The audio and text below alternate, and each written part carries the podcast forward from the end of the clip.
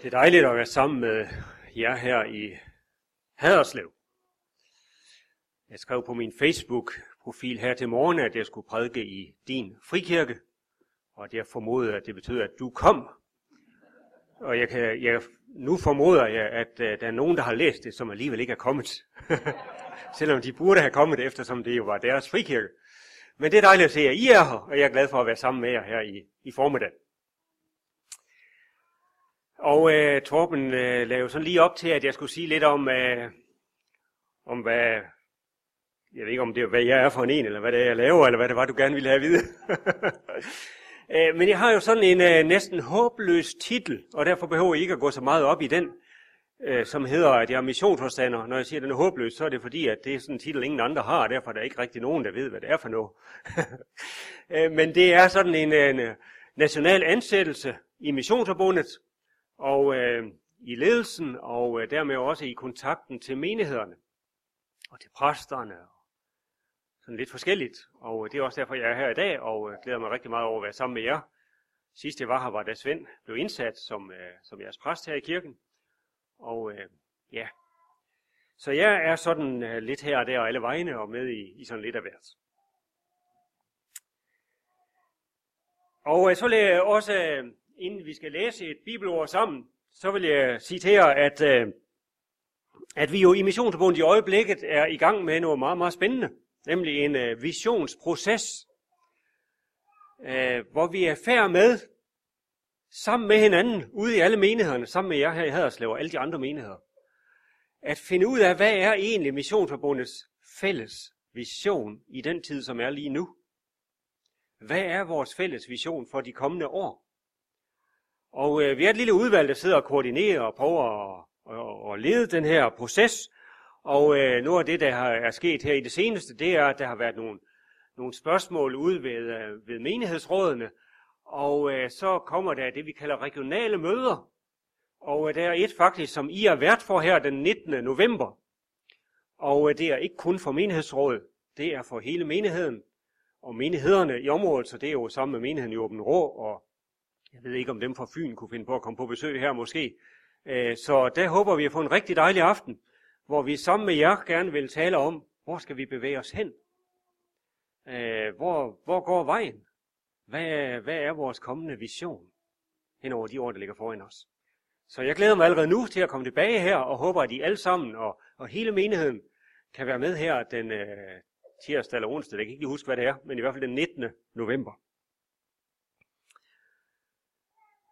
Og så skal vi læse og dele Guds ord sammen. Og jeg plejer egentlig altid at have en, øh, en powerpoint med mig, men øh, jeg må jo bare bekende for jer, at jeg har glemt mit USB-stik, så nu må I bare lytte ekstra godt efter. Øh, så I får ikke den der visuelle, det visuelle hjælpemiddel der i dag, desværre. Først så læser vi fra Jeremias' bog, det første kapitel og det 11. vers, hvor der står, Herrens ord kom til mig, hvad ser du, Jeremias? Jeg svarede, jeg ser en mandelgren. Og så bladrer vi over til Zakarias bog, kapitel 4, og læser de første seks vers der. Den engel, der talte med mig, vækkede mig igen, som man vækker en mand af søvne, og sagde til mig, Hvad ser du? Læg mærke til, at Jeremias og Zakarias, de får begge to samme spørgsmål fra Gud. Det er Zakarias kapitel 4. Spørgsmålet, hvad ser du? Jeg svarede, jeg ser en lysestage, helt af guld, med en skål på toppen.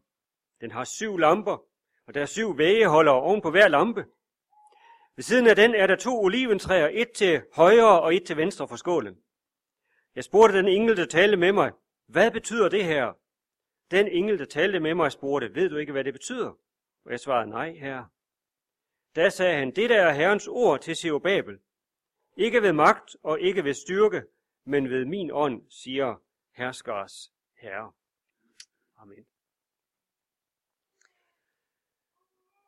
Det jeg deler med jer her i formiddag, det kommer til at stå i relation til den aften, vi skal have sammen den 19. november. Og temaet, eller overskriften, det er, hvad ser du? Sådan som Jeremias og Zakarias blev spurgt efter. Hvad ser du? Hvor går vejen for det fællesskab af frikirker i Danmark, som hedder det Danske Missionsforbund, og som I er en del af? Hvor går vejen for din frikirke? Og hvor går din egen og din familie sådan mere personlige vej med Gud? Hvad er jeres vandring?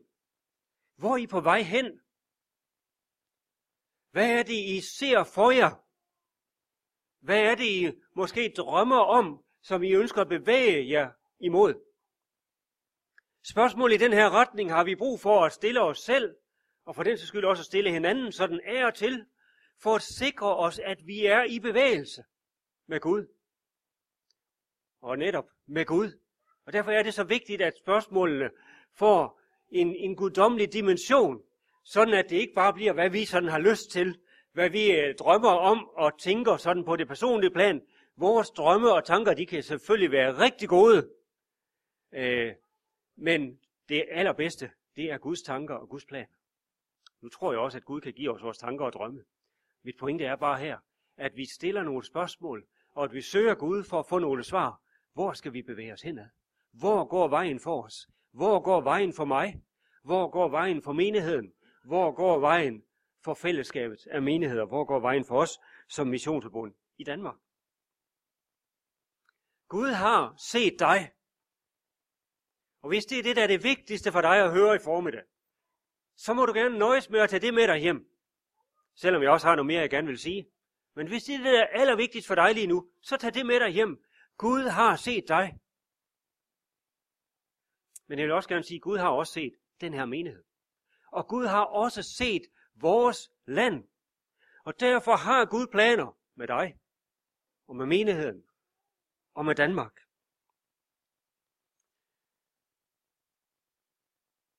Gud spurgte to personer, Zakarias og Jeremias, hvad ser du?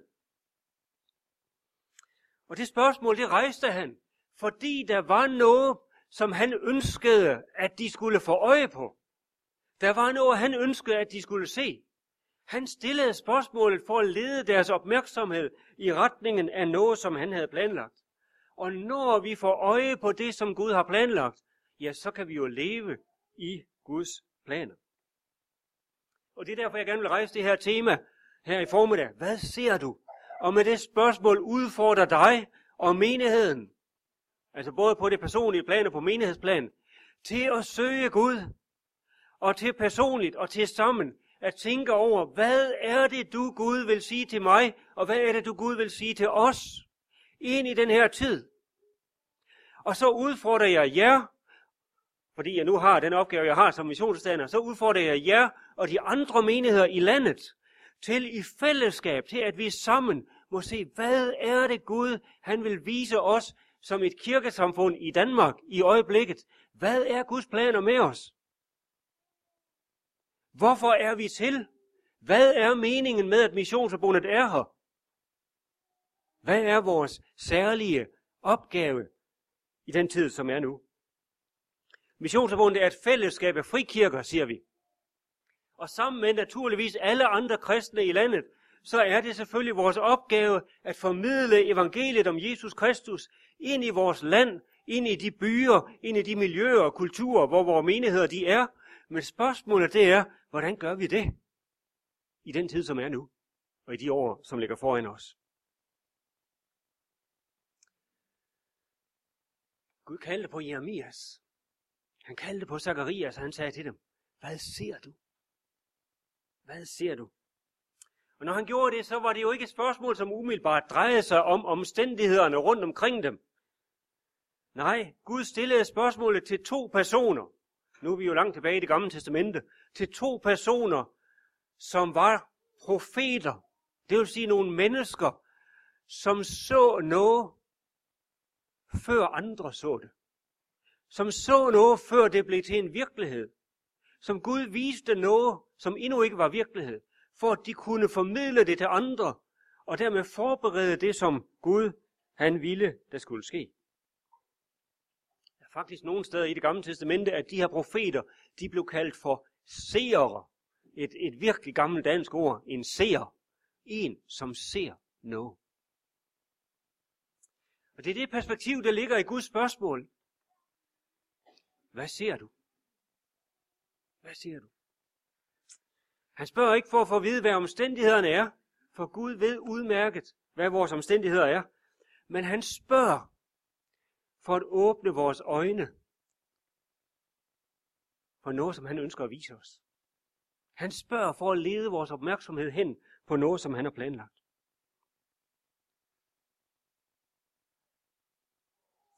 Min drøm som missionsforstander, det er, at vi i menighederne i Danmark sammen må kunne få øje på, hvad det er Guds plan og Guds hensigt med os i den tid, som er nu, og at vi sammen må finde en vej, som også gør, at vi oplever os endnu mere forbundet med hinanden, end hvad tilfældet måske er i dag. Vi arbejder med en visionsproces. Vi arbejder med at finde en vej. En vision, som måske kan være med til at, at forøge vores identitet og vores forståelse af, hvad det er Gud dybest set kalder os til. Det er min drøm, at den vision må binde os sammen, sådan at vi ikke bare bliver lokale menigheder, det skal vi naturligvis være, men at vi ikke bare bliver menigheder, der kun har øje for os selv, men som på en eller anden måde, måske på en stærkere måde end i dag, vil kunne arbejde sammen på kryds og tværs øh, rundt omkring i landet til fremme for Guds rige i Danmark. Og jeg er helt overbevist om, at menigheden her, I har en rolle i det, som Gud han planlægger, i det Gud han arbejder med. Når vi læser vores Bibel, så er der nogle ting, vi altid kan lægge mærke til. Og i relation til det, jeg prædiker om i dag, så vil jeg pege på tre ting, som vi skal lægge mærke til. Og det første, det er, at Gud har altid lavet nogle blandt sit folk få øje på hans planer. Sådan har det altid været. Gud har altid ladet nogen få øje på hans planer. Op gennem det gamle testamente, så kan man sige, at altså Guds største plan er selvfølgelig at frelse verden. Og derfor hele vejen op igennem det gamle testamente, så er det en, øh, så er der igen og igen noget, der peger frem imod en kommende frelser, konge, Jesus Kristus, Messias, eller hvad vi nu, hvilke ord vi nu sætter på ham. Vi ser igen og igen, øh, at der er nogen, der ser noget. Der er nogen, der bliver forberedt. Der er nogen, der deler det, de ser, og skaber en forventning om, at der er en konge, der er en messias, der er en frelser på vej. Jeg nævner lige nogle eksempler. I 4. Mosebog kapitel 24, der møder vi en mand, der hedder Biliam. Og der står sådan her om Biliam, i vers 15-17 i 4. Mosebog 24. Således siger Biliam, Beors søn, således siger den mand, og læg så mærke til, hvad der står, den mand, hvis øje ser klart. Således siger han, der hører Guds, Guds tale, som kender den højestes viden og skuer den almægtige syner, hensunken, men med øjnene åbne. Han siger, jeg ser ham. Dog ikke nu. Jeg skimte ham, men ikke nær. En stjerne træder frem for Jakob. En herskerstav rejser sig for Israel. Jeg ser ham. Dog ikke nu. Jeg skimte ham dog ikke nær. Han ser, der er en på vej. Der kommer en derude i horisonten. Der er en frelserkonge på vej til Israel. Det var det, der var vigtigt for Biliam at få formidlet. Flere hundrede år senere, så er det Esajas, der siger, se, læg mærke til ordet se, bruger Esajas. Se, jomfruen skal blive med barn og føde en søn, og de skal give ham navnet Immanuel, som betyder Gud med os. Og så går det yderligere 700 år, og så kender vi jo beretningen om uh, hyrder og vismænd, der ser henholdsvis englene over Bethlehems marker og stjernen over Bethlehem, og de begiver sig på vej til, til stallen i Bethlehem, fordi de havde set noget. Og så går der cirka 30 år mere, og så vandrer drengen fra stallen i Bethlehem rundt blandt folkemængden ved Jordanfloden. Og de fleste lader ikke sådan specielt mærke til ham, for i udgangspunktet så skilte han sig måske ikke så meget ud fra, fra mængden på det her tidspunkt. Men der var en, som så noget, som de andre ikke så. Johannes Døberen, som pegede ham ud og sagde, se der, Guds lam, som bærer verdens synd. Gud har hele tiden lavet nogle se hans planer, så de kunne dele det med andre. Og det her, det var sådan en lille historie gennem det gamle testamente, en lille rejse gennem det gamle testamente.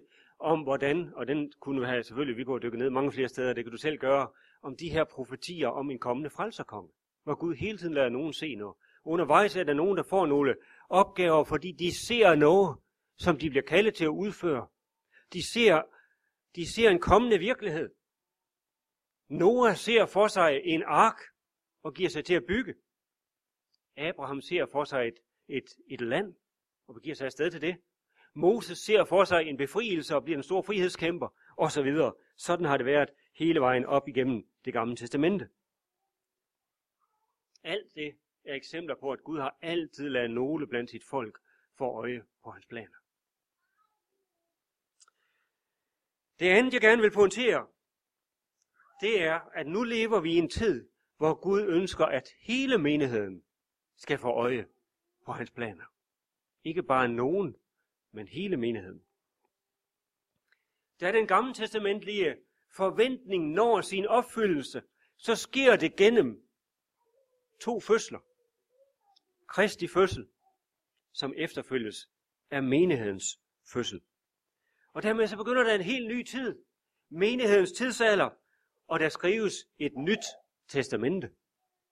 Og i det nye testamente og i den nye tid, så er der selvfølgelig noget, der er anderledes end i den gamle tid. Frelsesvejen, det er ikke længere lovens vej, men nådens vej. Udvælgelsen er ikke længere bare et folk, men alle folk. Og åbenbaringen, et meget bibelsk ord, eller ja, det at Gud viser noget, det er ikke længere bare for nogle få, men for hele folket. For hele menigheden. Hvordan ved vi det?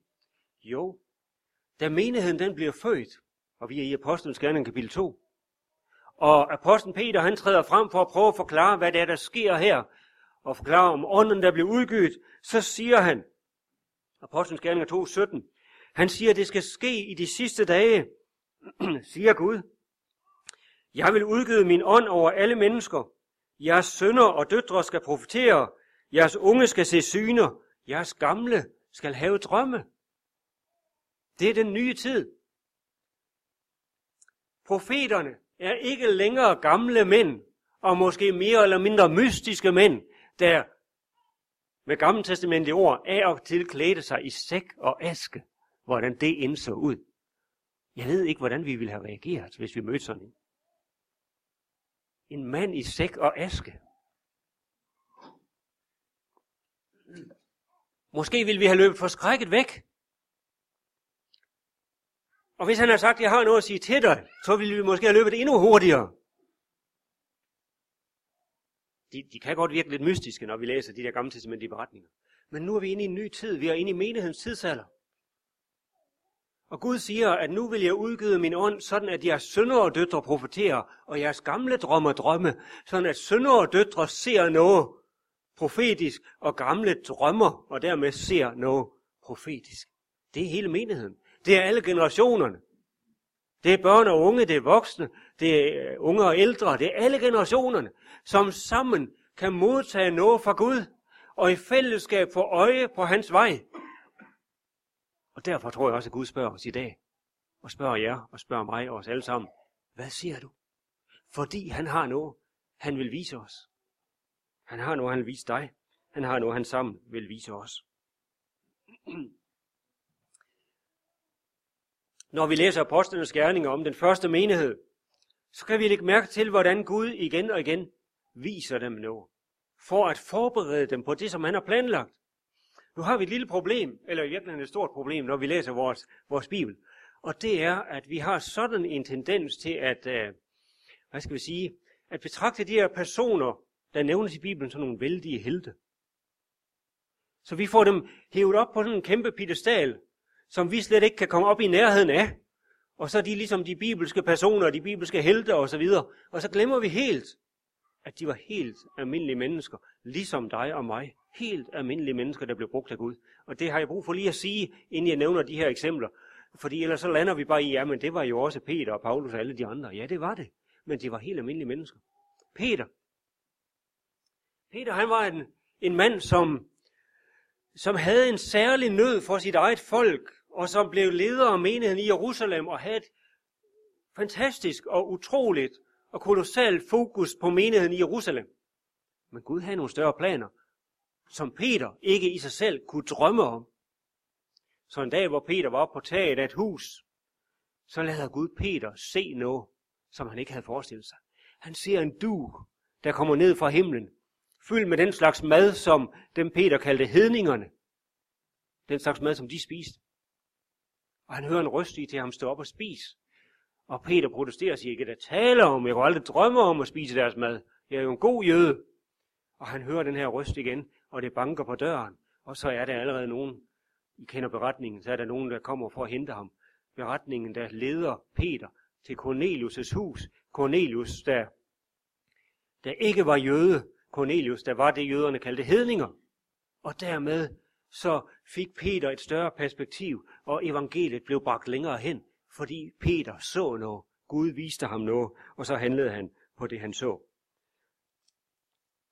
Philip var en mand, der så med det fysiske øje ganske vist en, en vogn komme kørende, og så hører han en stemme, der siger, hold dig nær til den vogn, og så løber han derhen, og der sidder den etiopiske hofmand, og Philip får del evangeliet med ham. Paulus var en mand, der oplevede en Guds kaldelse, og som lagde sine planer og havde sine planer, men som pludselig oplevede, at Gud havde en anden plan. Så en nat ser han i en drøm den makedonske mand, og høre ham sige, kom over og hjælp os. Og dermed kom Paulus til at bringe evangeliet til Europa. Fra den første menighedsfødsel og så frem til i dag, så har Gud hele tiden kommunikeret med sin menighed. Og det gør han stadigvæk. Han har ikke trukket sig tilbage. Han er lige nærværende, som han altid har været. Og han har noget, han også vil vise os, eller tale til os om i dag. Og derfor spørger han også, hvad ser du?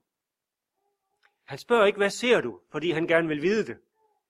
Men han spørger, hvad ser du, fordi han gerne vil, at du skal se det, som han siger.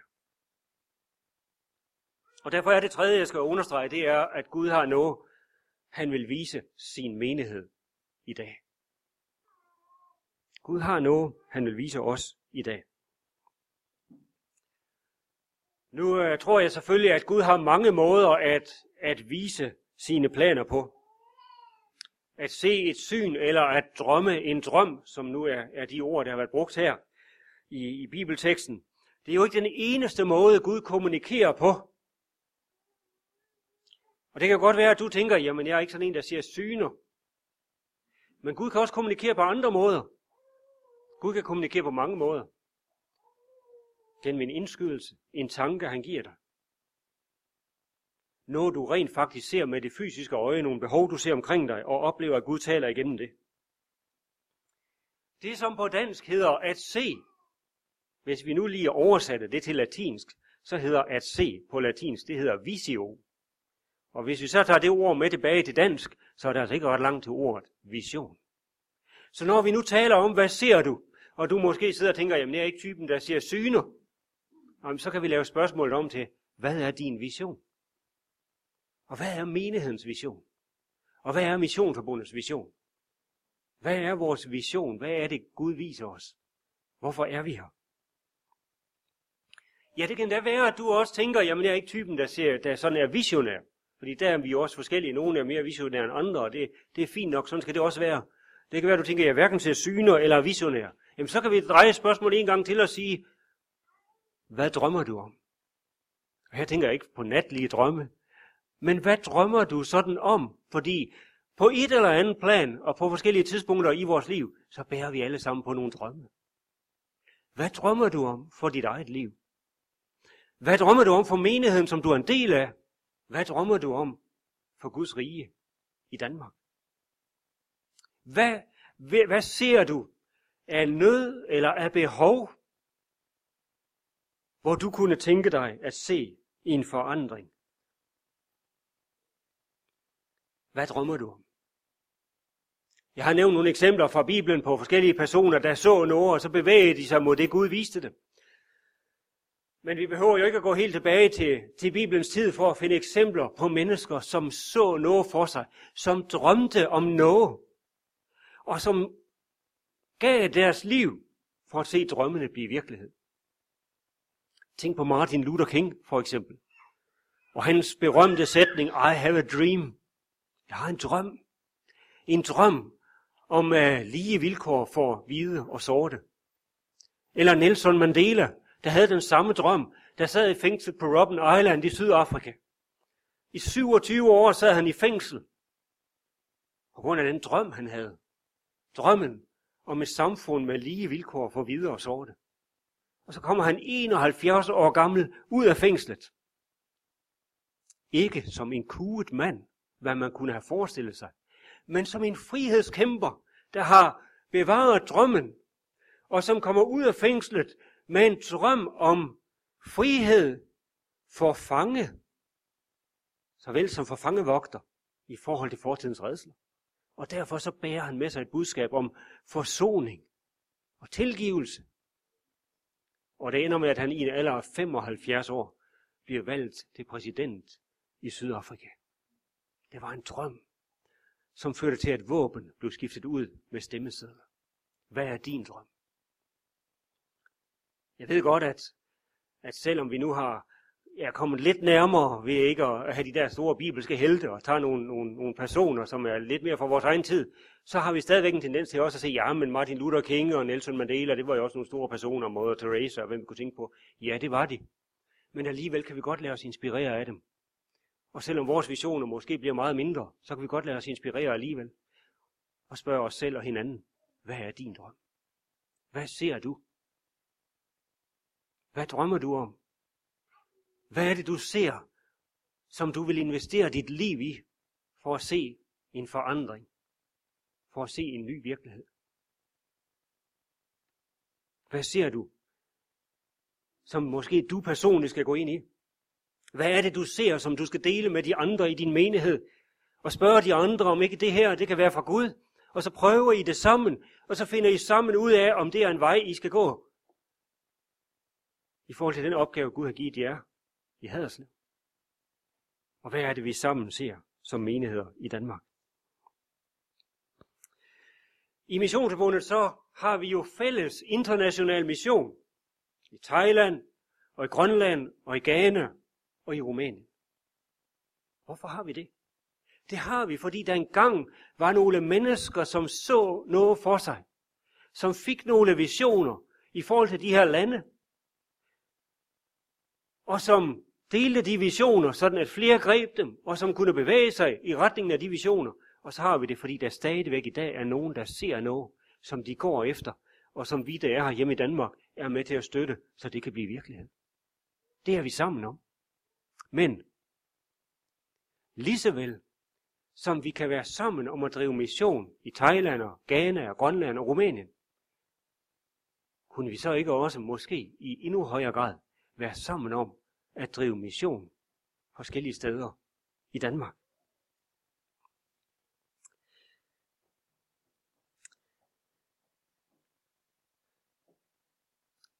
Hvor går vejen for os? Det er noget af det, vi skal finde ud af sammen med hinanden. Og der er de her forskellige perspektiver. Der er det personlige perspektiv. Og som jeg sagde i indledningen, hvis det er det, der er mest vigtigt for dig lige nu, så er det helt fint for mig, at du nøjes med at tage det. Og ved, at Gud har set dig og Gud har gode planer for dig, så er det perspektivet som menighed, og så er det perspektivet som en kirke i landet, som vi er en del af. Hvor går vejen for os? Når det gælder det sidste, perspektivet som kirke i landet,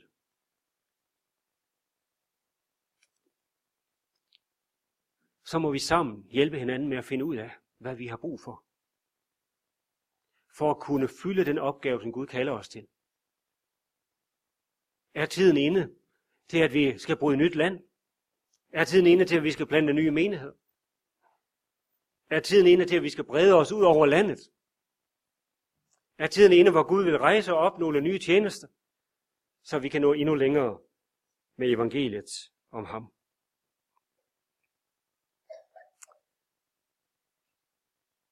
Jeg håber, du kan bruge det her til noget. Jeg håber, I som menighed kan bruge det til noget. Jeg håber, det kan være en inspiration til jer, til at måske på ny at tænke, eller at blive at nytænke eller at blive bekræftet i de visioner, I allerede har. Og jeg håber, I vil være med til sammen med andre menigheder og tænke og se, hvor går vejen for os. I vores kaldelse som kirke, for at udbrede Guds rige, for at være i mission i vores eget land.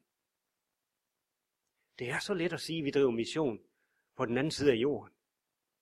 Men vi er altså også i mission i vores eget land.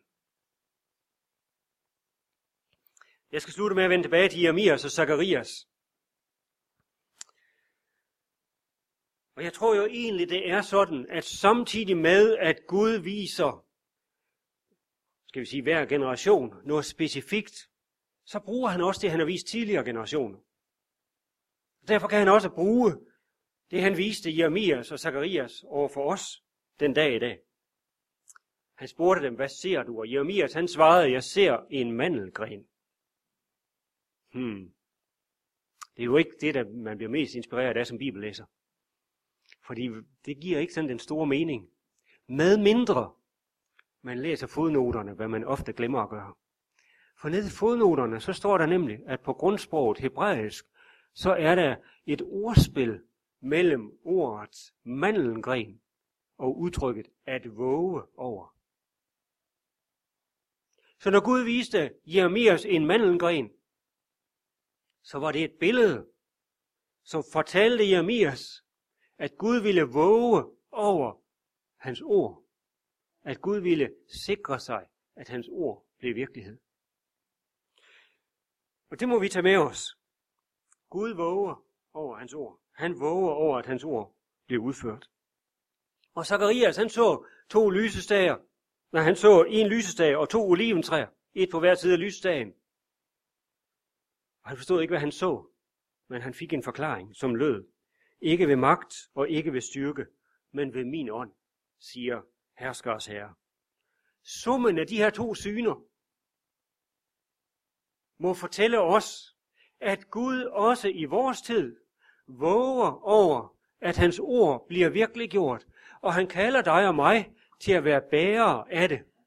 Men når han gør det, så udruster han os også med det, vi har brug for.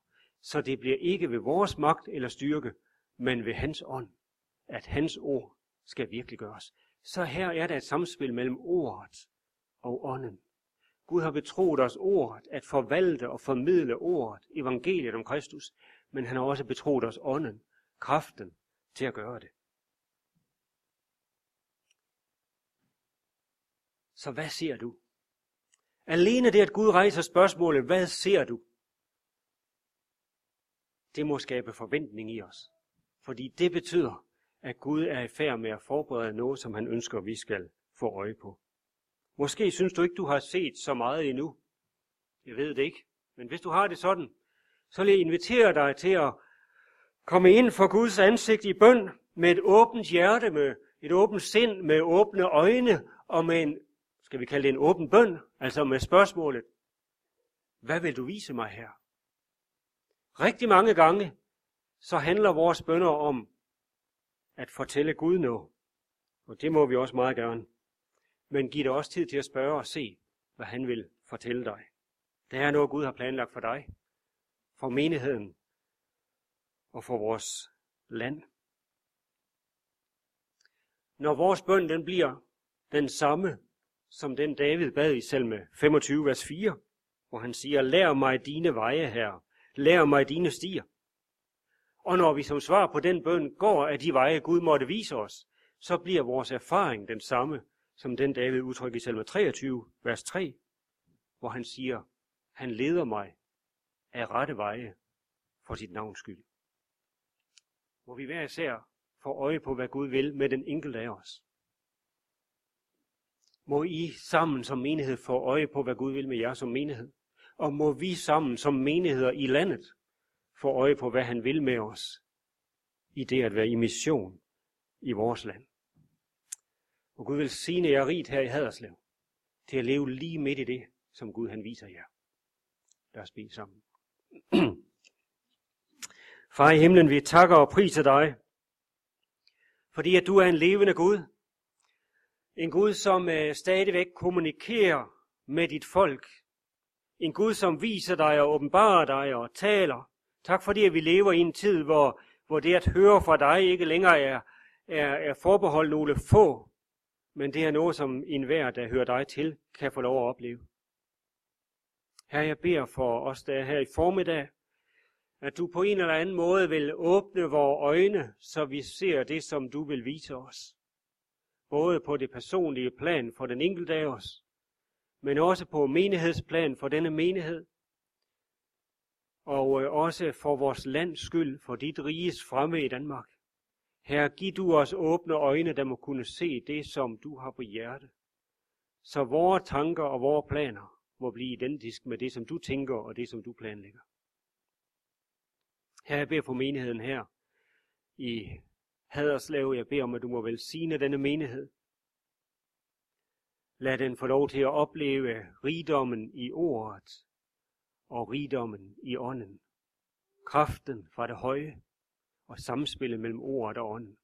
Her det beder jeg om i Jesu navn. Amen.